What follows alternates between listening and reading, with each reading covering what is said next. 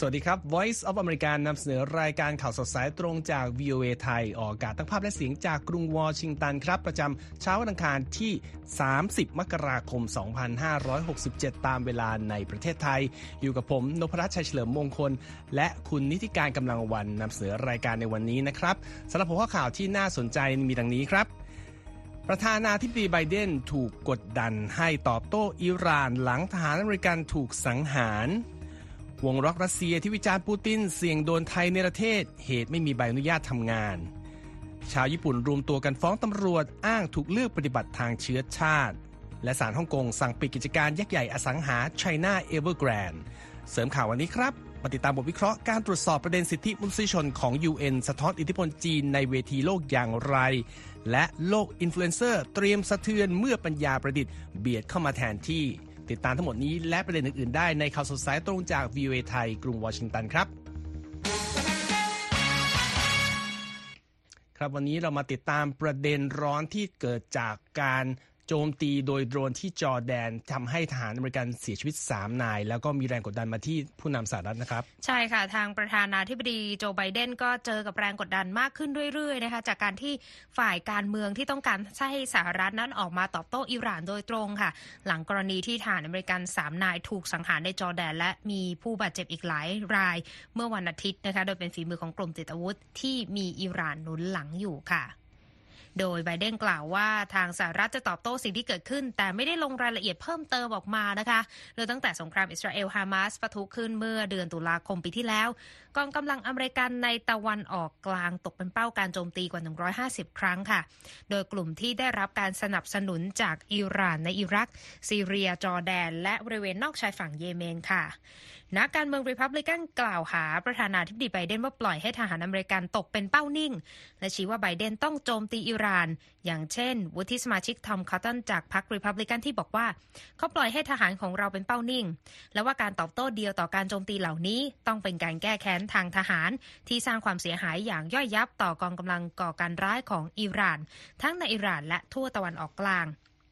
ทางอดีตประธานาธิบดีโดนัลด์ทรัมป์ผู้ซึ่งตั้งเป้าเป็นตัวแทนพรรครีพับลิกันลงเลือกตั้งในศึกเลือกตั้งจากไบเดนในปีนี้บอกว่าการโจมตีฐานอเมริกันที่เกิดขึ้นในวันอาทิตย์ที่ผ่านมานั้น เป็นผลจากความอ่อนแอและการยอมแพ้ของไบเดน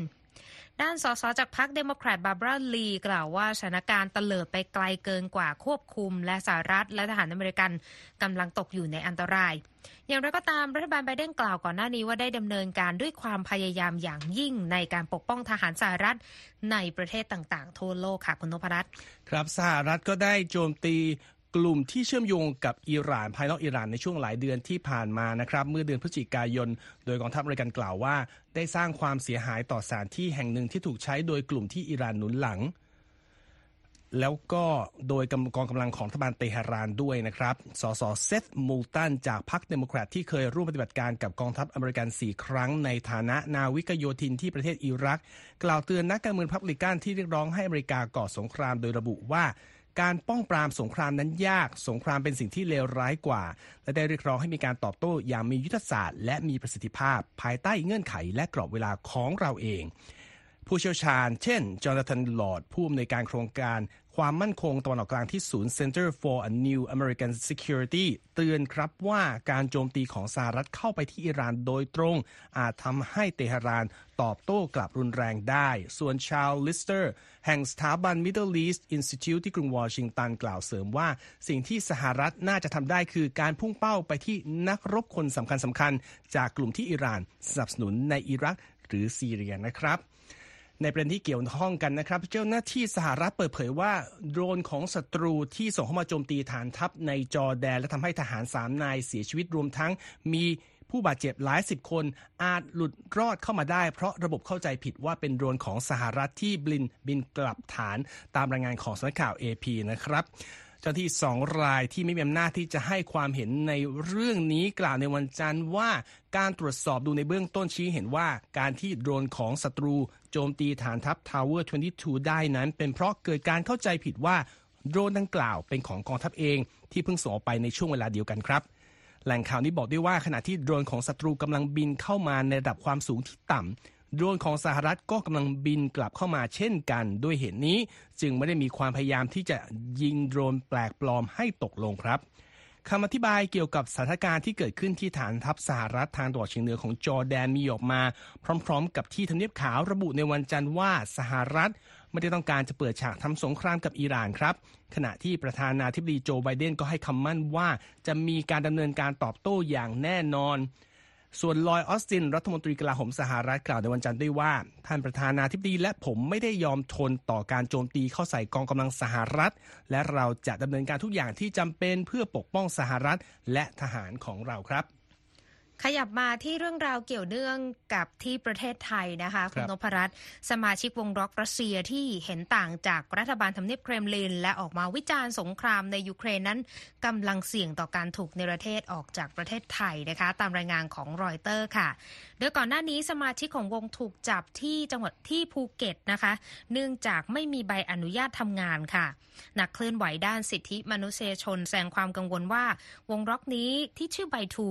เคยออกมาประณามการบุกยูเครนโดยรัสเซีย อาจถูกลงโทษหนัก ถ้าโดนส่งกลับไปยังรัสเซียนะคะโดยนักร้องนำอีกอร์บอร์ตนิก ถูกเจ้าหน้าที่รัสเซียระบุว่าเป็นบุคคลต่างชาติ หลังจากที่เขาออกมาวิพากษ์วิจารณ์ประธานาธิบดีรัสเซีย วลาดิเมียร์ปูตินบนโลกออนไลน์ค่ะ ทางหัวหน้าสำนักงงานตรวจคนเข้าเมืองที่ภูเก็ตเกรียงไกรอาริยะยิ่งบอกกับรอยเตอร์ว่า สมาชิกวงดังกล่าวเจ็ดคนถูกนำตัวมาไว้ที่ศูนย์ควบคุมตัวคนเข้าเมืองที่กรุงเทพ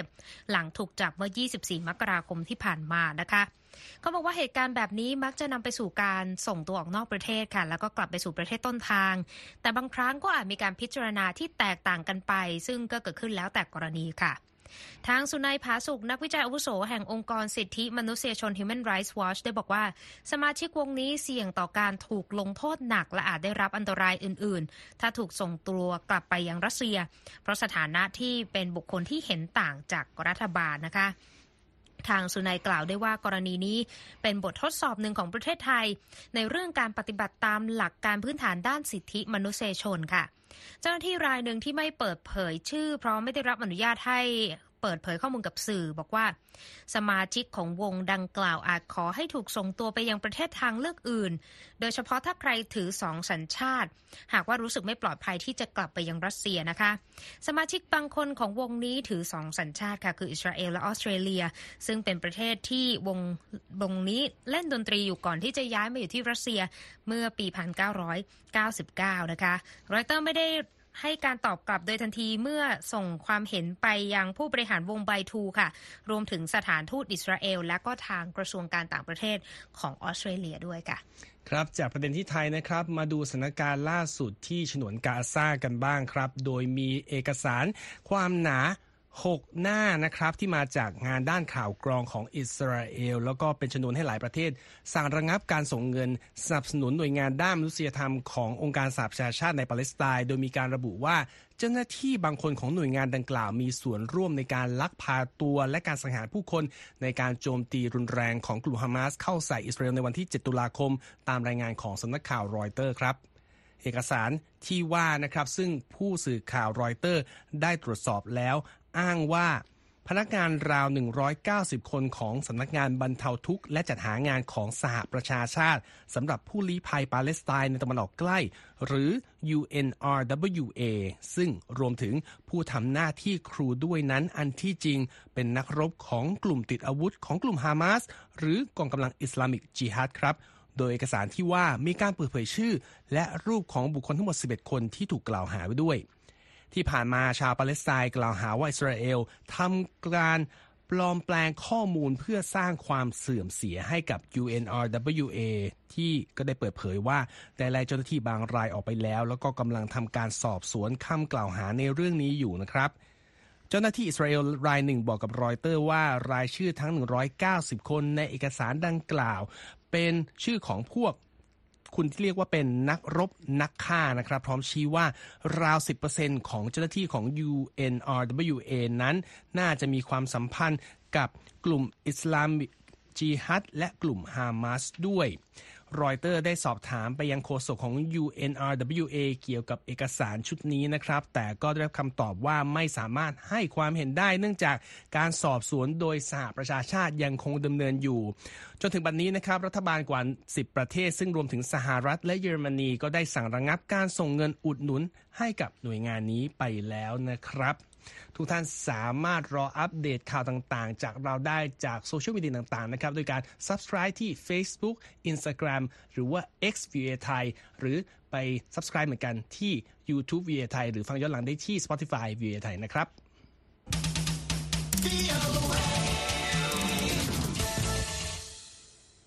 ครับขยับไปฟังข่าวจากฝั่งอังกฤษกันบ้างครับเกิดอะไรขึ้นครับคุณนิติการค่ะทางกษัตริย์ชาร์ลส์และเจ้าหญิงเคทแห่งราชวงศ์อังกฤษเสด็จออกจากโรงพยาบาลแล้วนะคะ ในวันจันทร์ตามเวลาท้องถิ่นที่กรุงลอนดอนนะคะ โดยสมเด็จพระเจ้าชาร์ลส์พระชนมพรรษา 75 พรรษาทรงรับ การรักษาต่อม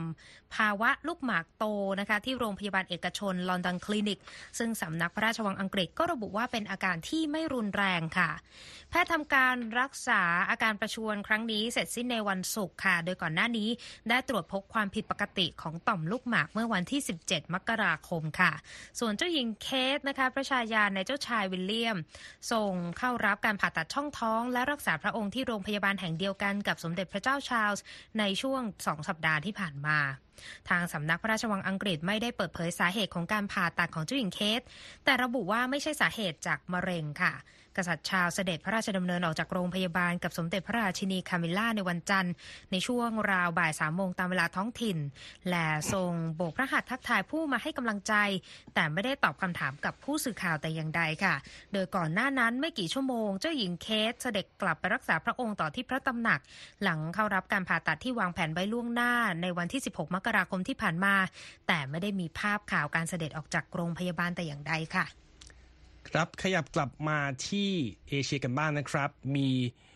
บุคคล 3 คนยื่นฟ้องคดีแพ่งต่อตำรวจในวันจันทร์โดยเกิดขึ้นที่ญี่ปุ่นนะครับ เพราะมีการกล่าวหาว่าถูกเลือกปฏิบัติสารพัดเนื่องจากความแตกต่างทางเชื้อชาติ โดยเรียกร้องค่าเสียหาย และขอให้เจ้าหน้าที่หยุดการกระทำดังกล่าว ตามรายงานของสำนักข่าว AP ครับ หนึ่งในโจทย์ที่เข้ายื่นฟ้องศาลในครั้งนี้คือไซยิดเซนชายเชื้อสายปากีสถานอายุ 26 ปี โดยเขาเล่าว่าอยู่อาศัยที่ญี่ปุ่นมานานกว่า 2 ทศวรรษแล้วนะครับ แล้วก็เรียนที่โรงเรียนญี่ปุ่นด้วย แล้วพูดญี่ปุ่นได้อย่างคล่องแคล่ว แต่มักถูกตำรวจเรียกให้หยุดบ่อยๆ รวมทั้งถูกคนตัวที่หน้าบ้านด้วยนะครับเซนกล่าวว่าเจ้าหน้าที่นั้นไม่ได้มองตัวพวกเขาเป็นคนญี่ปุ่น และกล่าวด้วยว่าตั้งแต่แรกเห็น ตำรวจมักจะคิดว่าตัวเขาเป็นอาชญากรครับ โจททั้ง 3 คนนะครับ ระบุว่าการถูกตำรวจเรียกตัวให้หยุดโดยไม่มีเหตุผลเป็นการละเมิดหลักการด้านความเสมอภาค โดยไม่เลือกปฏิบัติต่อเชื้อชาติใดที่บัญญัติในรัฐธรรมนูญ รวมถึงขัดกับข้อตกลงระหว่างประเทศที่ญี่ปุ่นลงนามไว้ด้วย ทั้ง 3 เรียกร้องค่าเสียหายจากการกระทำที่บอกว่าเป็นไม่เป็นไปตามรัฐธรรมนูญและผิดกฎหมายจำนวนเงินทั้งหมดนะครับ3ล้านเยนหรือว่า ราว 720,000 บาท และค่าทนายความอีกคนละ 300,000 เยน นอกจากตำรวจแล้วหน่วยงานรัฐอื่นที่ถูกร้องเรียนก็มีรัฐบาลญี่ปุ่น แล้วก็หน่วยงานตำรวจในระดับชาติ กรุงโตเกียวแล้วก็จังหวัดไอจิด้วยครับ การฟ้องร้องนี้เกิดขึ้นในช่วงที่ญี่ปุ่นกำลังเปิดรับแรงงานต่างประเทศจำนวนมาก จนจำนวนแรงงานข้ามชาติที่ทำงานในญี่ปุ่น แตะจุดสูงสุดในปีที่แล้ว เกือบ 3 ล้านคนนะครับคุณนิติการค่ะโดยคดีความนี้จะไต่สวนกันที่ศาลแขวงกรุงโตเกียวและคาดว่าจะใช้เวลาราวหนึ่งปีครับโมโตกิทานิกุจิหนึ่งทนายความของโจทย์ทั้ง 3 ระบุว่า ไม่ใช่เรื่องง่ายที่ชาวต่างชาติ หรือคนสัญชาติญี่ปุ่นที่มีเชื้อสายมาจากที่อื่นจะยื่นฟ้องหน่วยงานรัฐ เนื่องจากความกลัวที่จะตกเป็นที่เพ่งเล็งของตำรวจครับ ส่วนไดซุเกะอุชิดะศาสตราจารย์ด้านธุรกิจจากมหาวิทยาลัยไคโอกล่าวว่า ภาคธุรกิจในญี่ปุ่นพยายามที่จะเปิดพื้นที่ความหลากหลายมากขึ้นด้วยการเพิ่มจำนวนผู้บริหารเพศหญิง และในบริษัทระดับนานาชาติก็มีการเพิ่มจำนวนตัวแทนที่ไม่ใช่ชาวญี่ปุ่นด้วย แต่ก็ยังถือเป็นก้าวเล็กๆ ที่เริ่มต้นกันไว้นะครับ มาถึงประเด็นตรวจสอบวันนี้เป็นเรื่องของจีนที่ได้รับการจับตาเกี่ยวกับประเด็นการละเมิดสิทธิมนุษยชนมากขึ้นในเวทีสหประชาชาตินะครับ แม้ว่าจะมีการ ใช้ความพยายามโน้มน้าวให้หลายประเทศออกโรงมาปกป้องตนในเรื่องนี้บ้าง แต่ว่านักวิเคราะห์ก็มองว่าผลลัพธ์ของการทำดังกล่าว อาจจะคงอยู่ได้ไม่นานนัก และคุณนิติการกำลังวันมีสรุปรายงานเรื่องนี้จากผู้สื่อข่าววิลเลียมหยางมาถ่ายทอดเพิ่มเติมนะครับค่ะรายงานด้านสิทธิมนุษยชนของจีนตอนนี้กำลังเผชิญกับการตรวจสอบ โดยสาธารณชนอย่างที่ไม่เคยเกิดขึ้นมาก่อนนะคะ ในที่ประชุมคณะมนตรีสิทธิมนุษยชนแห่งสหประชาชาติที่นครเจนีวาย้อนกลับไปเมื่อสัปดาห์ที่แล้วนะคะ แต่ว่าในช่วงที่ผ่านมาค่ะรัฐบาลกรุงปักกิ่งก็สามารถล็อบบี้บางประเทศ ในภูมิภาคละตินอเมริกา แอฟริกา เอเชีย และโอเชียเนียหรือว่า global south ให้ออกมายกย่องการดูแลจัดการประเด็นด้านสิทธิมนุษยชนของจีนค่ะ ในเรื่องนี้ราฟาเอลวิอานาเดวิดผู้จัดการโครงการจีนและละตินอเมริกา แห่งองค์กร International Service for Human Rights หรือ ISHR ได้เปิดเผยกับ VOA นะคะว่า รัฐบาลจำนวนมากได้ออกคำแนะนำให้กับจีน ระหว่างกระบวนการทบทวนสถานการณ์ด้านสิทธิมนุษยชน หรือที่เรียกกันย่อๆว่า UPR ที่นครเจนีวา ซึ่งสะท้อนถึงอิทธิพลของจีน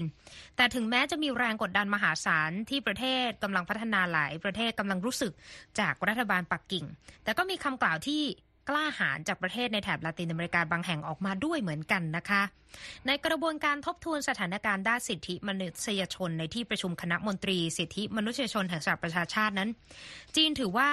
เป็นประเทศที่ 4 นับตั้งแต่เริ่มใช้กลไกการตรวจสอบดังกล่าวย้อนกลับไปเมื่อปี 2008 ค่ะ ซึ่งปรากฏว่ามีประเทศสมาชิก UN 161 ประเทศ ให้คำแนะนำต่อรัฐบาลปักกิ่ง เกี่ยวกับรายงานด้านสิทธิมนุษยชนของจีนนะคะ โดยชาติตะวันตกที่เป็นประเทศประชาธิปไตยบางแห่งออกมาเรียกร้องค่ะ ให้จีนนั้น ให้สัตยาบันรับรองสนธิสัญญาระหว่างประเทศ และยุติการประหัตประหารด้านสิทธิมนุษยชนต่อชนกลุ่มน้อย ในขณะที่ประเทศในกลุ่ม global south นั้น ยังคงมีความเห็นที่แตกต่างกันระหว่างกลุ่มที่ออกมายกย่องประเด็นด้านสิทธิมนุษยชนของจีน กับอีกฝ่ายหนึ่งก็ออกมาแสดงความกังวล เกี่ยวกับการปราบปรามด้านประชาสังคมของจีนค่ะในกระบวนการดังกล่าวในเวที UN นะคะมีคอสตาริกาแนะให้จีนนั้นขจัดข้อจำกัดในการทำงานขององค์กรอิสระ ขณะที่เบลารุส แนะให้จีนหาทางต่อสู้กับกลุ่มแนวคิดแบ่งแยกดินแดน และส่งเสริมระบบการปกครองที่ทันสมัยในซินเจียงค่ะคุณนพรัตน์ครับ แล้วพอมีเสียง แนะนำต่างๆที่ออกมาที่ทางจีนมีท่าทีอย่างไรบ้างครับคุณนิติการค่ะในการถแถลงข่าวประจำวันเมื่อ 24 มกราคมที่ผ่านมานะคะโฆษกกระทรวงการต่างประเทศจีนหวังเหวินปินกล่าวว่ารัฐบาลปักกิ่งนั้น ได้ปฏิบัติตามวิถีทางที่ให้ประชาชนเป็นศูนย์กลาง ในประเด็นด้านสิทธิมนุษยชน และทำงานอย่างหนักเพื่อหยิบยื่นชีวิตที่ดีขึ้นให้กับผู้คนนะคะ โดยโฆษกกระทรวงการต่างประเทศจีนก็กล่าวด้วยว่า ระหว่างกระบวนการทบทวนสถานการณ์ จีนประกาศว่าจะบังคับใช้ 30 มาตรการใหม่ เพื่อปกป้องสิทธิมนุษยชน ครอบคลุมความเป็นอยู่ที่ดีของประชาชน การคุ้มครองทางกฎหมายด้านสิทธิมนุษยชน ความร่วมมือระหว่างประเทศด้านสิทธิมนุษยชน และงานที่เกี่ยวข้องกับกลไกด้านสิทธิมนุษยชนแห่งสหประชาชาติค่ะ ถึงแม้ว่าจีนจะพยายามล็อบบี้แรงสนับสนุนจากประเทศกำลังพัฒนาหลายแห่งนะคะ แต่ว่าหลายฝ่ายกับแสดงความเห็นที่แตกต่าง เกี่ยวกับมนขลังของพลังแห่งการล็อบบี้นี้ ว่าจะยืนยาวได้มากแค่ไหนนะคะ โดยเรฮานอาซาดนักกฎหมายด้านสิทธิมนุษยชนชาวอุยกูที่ได้ร่วมงานกับนักการทูตจากหลายประเทศ ก่อนกระบวนการทบทวนสถานการณ์ของ UN ได้บอกกับ VOA นะคะว่า ก่อนกระบวนการดังกล่าวจะเกิดขึ้น จีนได้ส่งบางอย่างที่เหมือนกับเป็นคู่มือให้กับบางประเทศที่เกี่ยวกับสิ่งที่พวกเขาควรจะพูดกับประเทศสมาชิก UN ดังนั้นจึงเป็นเหตุผลว่าทำไมบางประเทศถึงได้มีถ้อยแถลงที่เหมือนกับที่จีนพยายามนำเสนอนะคะอาซาเสริมว่าบางประเทศในกลุ่ม global south ซึ่งรวมความถึงบางประเทศในแอฟริกาพบว่าความพยายามในการล็อบบี้ของจีน ดูเหมือนจะเป็นการไม่ให้เกียรติอย่างมากค่ะคุณนพรัตน์ครับโดยบอกว่าพวกเขามองว่าวิธีการของจีน เป็นการไม่เคารพต่อกระบวนการของ UN แต่ความคิดดังกล่าวนั้นก็ไม่ได้ทำให้ประเทศเหล่านี้หยุดถ่ายทอดมุมมองของจีนออกไป ในเวทีสหประชาชาติแต่อย่างใดค่ะ เพราะว่ามันเป็นเรื่องยากสำหรับประเทศเหล่านี้ ที่จะยอมแลกผลประโยชน์ทางเศรษฐกิจกับจีนได้ค่ะ ครับเมื่อพูดถึงเรื่องนี้แล้วมีรายงานหรือว่ามุมมองจากนักวิเคราะห์ท่านใดเกี่ยวกับอิทธิพลของจีน ต่อประเทศต่างๆ ในกระบวนการนี้บ้างไหมครับ ในมุมมองของรายงานนะคะ ก่อนกระบวนการ UPR ของสหประชาชาติจะเกิดขึ้นในช่วง 23 มกราคมครับสื่อบางสำนักค่ะรายงานว่าจีน ได้ขอให้สหประชาชาติกีดกันกลุ่มนักเคลื่อนไหวบางกลุ่มที่จีนบอกว่าเป็นกลุ่มแบ่งแยกดินแดน ที่ต่อต้านจีนจากการเข้าร่วมกระบวนการดังกล่าวนะคะ นอกจากนั้นทางวิอานาเดวิดจาก ISHR เสริมกับ VOA ด้วยค่ะว่า รัฐบาลจีนยังพยายามสร้างอิทธิพลกับสื่อในการรายงานเรื่องกระบวนการดังกล่าวในกลุ่มประเทศ Global South และจำกัดการเข้าถึงกระบวนการทบทวนนี้ ในหมู่ตัวแทนองค์กรอิสระอีกด้วยนะคะ โดยได้บอกว่าจีนได้พาตัวแทนกลุ่มใหญ่เข้าไป และระหว่างที่ตัวแทน NGO เดินทางเข้าไปถึงประมาณหนึ่งชั่วโมงครึ่งก่อนกระบวนการดังกล่าวของ UN จะเริ่มขึ้น เพราะหวังว่า จะเข้าคิวกั้นการเข้าห้องประชุม ซึ่งถือว่าเป็นกลยุทธ์ที่เป็นการปิดกั้นการมีส่วนร่วมของประชาสังคมใน UPR นั่นเองนะคะ โดยในประเด็นการล็อบบี้ประเทศที่ไม่ใช่ชาติตะวันตกก่อนกระบวนการนี้ของ UN ทางโฆษกของจีนก็บอกว่ารัฐบาลปักกิ่งได้ให้ความสำคัญอย่างสูงต่อกระบวนการ UPR และให้คำมั่นที่จะเข้าร่วมกระบวนการนี้ ด้วยทัศนคติที่เปิดกว้างและตรงไปตรงมา และบอกว่ารัฐบาลจีนจะประสานงานกับทุกฝ่ายสำหรับการเรียนรู้ร่วมกัน แล้วก็พัฒนาก้าวหน้าไปด้วยกันค่ะ ครับ จากนี้ไปแล้วประเด็นที่ต้องมองต่อไปนี่คือเป็นเรื่องของอะไรบ้างครับ นักวิเคราะห์มองว่าความพยายามของรัฐบาลปักกิ่งในช่วงที่ผ่านมาที่พยายามสร้างอิทธิพลในการทบทวน ประเด็นเรื่องสิทธิมนุษยชนของจีนเนี่ยถือว่าเป็นการสะท้อนปัญหาพื้นฐานของกลไกดังกล่าวของ UN นะคะ คุณนพรัตน์โดยแพทริกพูนจาก University of Tokyo เปิดเผยกับวิวเอว่ากระบวนการนี้ของสหประชาชาติ ยังเป็นประเด็นปัญหาด้านการทูต หลังจากที่เขาได้มีส่วนร่วมในกระบวนการดังกล่าวของจีน ย้อนกลับไปเมื่อปี 2009 ซึ่งถือเป็นครั้งแรกของจีนนะคะ แล้วมองว่ากระบวนการดังกล่าวในรอบล่าสุดก็ยังแสดงให้เห็นว่าการทบทวนของ UN นั้น ไม่ได้อยู่บนพื้นฐานการประเมินสถานการณ์ด้านสิทธิมนุษยชนของผู้เชี่ยวชาญอิสระ แต่ก็ย้ำว่าเราไม่อาจยอมให้จีนรู้สึกว่าพวกเขาสามารถเอาตัวรอดจากกลไกดังกล่าวอย่างง่ายดายนะคะครับหลังจากกระบวนการที่เกิดขึ้นเมื่อสัปดาห์ที่แล้วนะคะ ทางคณะทำงานของทางสหประชาชาติก็มีการรวบรวมคำแนะนำทั้งหมดที่ว่านี้ส่งไปให้กับจีนนะคะเป็นข้อเสนอแนะ ซึ่งทางเอกอัครราชทูตจีนประจำสหประชาชาติเฉินซูก็บอกว่ารัฐบาลปักกิ่ง พร้อมจะทำงานกับประชาคมโลก เพื่อเดินหน้าและปกป้องสิทธิมนุษยชนอย่างมั่นคง แต่สิ่งที่ต้องตามต่อไปในทัศนะของเบียนาเดวิดจาก ISHR ก็บอกว่าต้องรอดูว่าจีนจะเอาคำแนะนำไหนบ้างมา ปรับใช้และยอมรับ และต้องรอไปจนทั้งการประชุมครั้งถัดไปในเดือนมิถุนายน ซึ่งสิ่งนี้จะเป็นจุดทดสอบความมุ่งมั่นของจีนในการจัดการความท้าทายด้านสิทธิมนุษยชนของประเทศ แล้วก็สะท้อนด้วยนะคะว่าจีนนั้นจริงจังแค่ไหนในการเป็นผู้นำที่สร้างสรรค์ในเวทีโลกค่ะครับเป็นประเด็นที่น่าสนใจและต้องติดตามต่อไปในการประชุมครั้งถัดไปที่จะเกิดขึ้นในเดือนมิถุนายนนะครับขอบคุณมากนะครับ คุณนิติการ มาดูประเด็นอื่นที่ ขยับไปทางเศรษฐกิจบ้างนะครับ โดยสารในฮ่องกงนะครับมีคำสั่งในวันจันทร์ ให้บริษัทผู้พัฒนาอสังหาริมทรัพย์ยักษ์ใหญ่ของจีน China Evergrande Group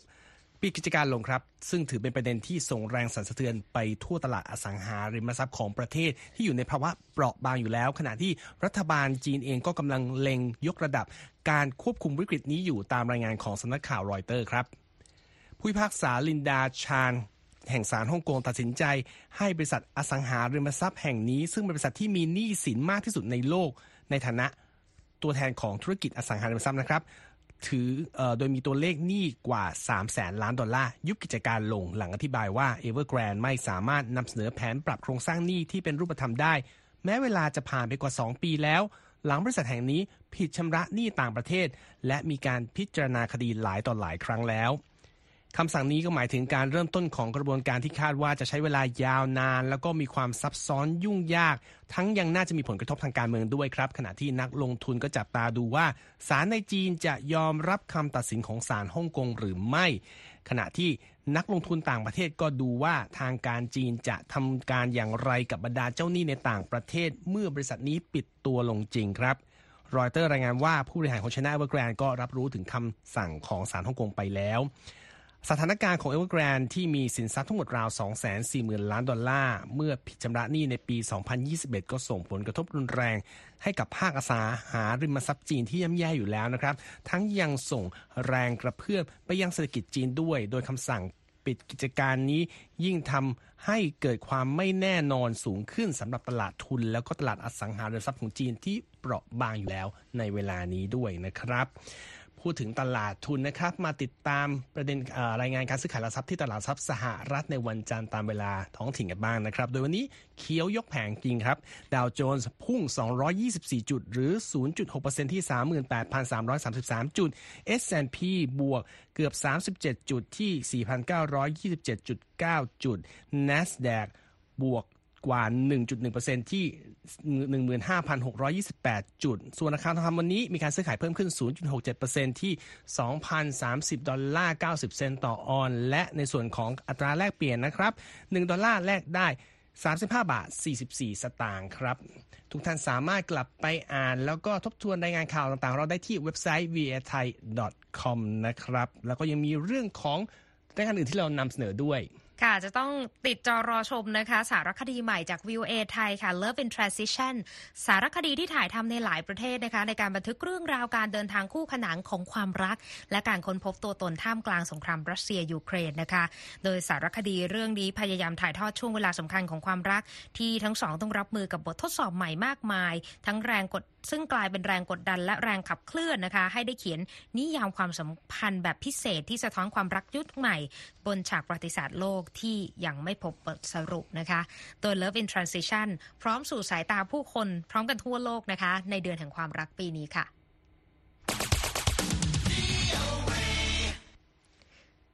ไปกันที่ต้องติดตามกันเกี่ยวกับวงการกีฬาของอเมริกันนะคะศึกคนชนคนอเมริกันฟุตบอลได้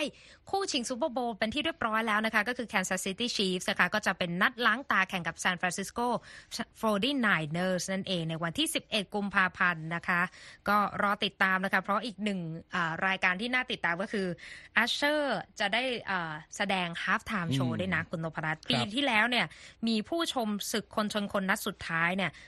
115 ล้านคนทั่วประเทศทีเดียวค่ะ ครับก็รอดูนะครับอีกไม่ถึงเดือนนะครับ และส่งท้ายวันนี้นะครับมาติดตามรายงานเรื่องเกี่ยวกับเทคโนโลยีบ้างเมื่อบรรดาผู้ทรงอิทธิพลทางโลกออนไลน์หรือว่าอินฟลูเอนเซอร์สามารถสร้างรายได้หลายล้านดอลลาร์จากการขายผลิตภัณฑ์หรือบริการต่างๆ แต่เทคโนโลยีปัญญาประดิษฐ์หรือ AI กำลังกลายมาเป็นคู่แข่งสำคัญอย่างไรติดตามได้จากคุณธัญพรสุนทรวงที่มีรายงานจากผู้สื่อข่าว VOA เดียนามิเชลมานำเสนอครับ นูนูริ อินฟลูเอนเซอร์วัยรุ่นในโลกเสมือนจริง เป็นศิลปิน AI รายแรกที่ได้เซ็นสัญญากับค่ายเพลง Warner Music ซึ่งปล่อยซิงเกิลแรกของเธอออกมาเมื่อเดือนกันยายน โดยเสียงของเธอนั้นถูกสร้างขึ้นด้วยเทคโนโลยีปัญญาประดิษฐ์ค่ะ นูนูริ ศิลปิน AI หน้าใหม่กล่าวว่า เธอรู้สึกซาบซึ้งใจกับความรักที่ทุกๆ คนมีต่อเพลงและมิวสิกวิดีโอแรกของเธอในเพลงที่มีชื่อว่า Dominoes ค่ะ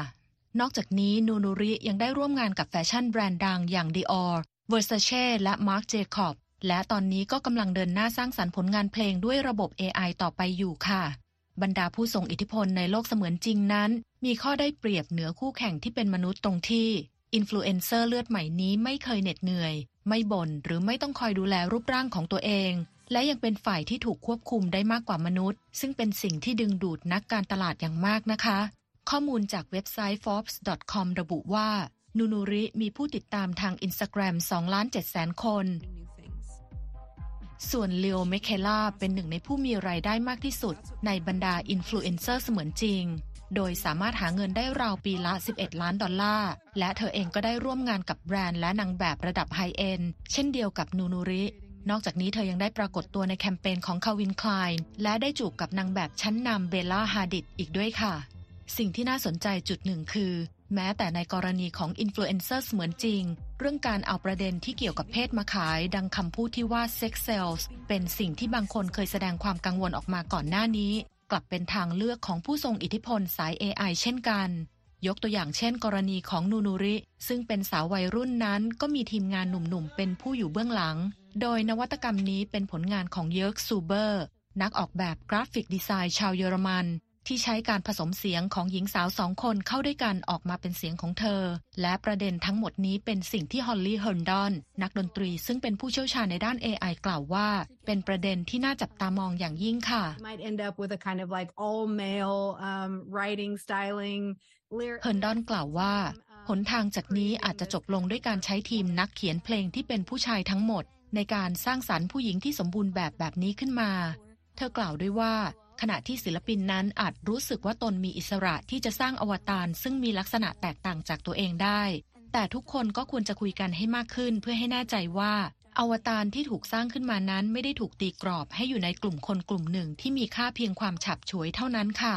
อย่างไรก็ดีการสร้างสรรค์นวัตกรรม AI ที่ยังคงมีการพัฒนาต่อไปเรื่อย ๆ นี้ ทำให้เราสามารถคาดการณ์ได้ว่า จากนี้เราจะได้เห็นอินฟลูเอนเซอร์เสมือนจริง ออกมาสร้างอิทธิพลให้ผู้คนบนโลกกันมากขึ้นอย่างแน่นอนค่ะ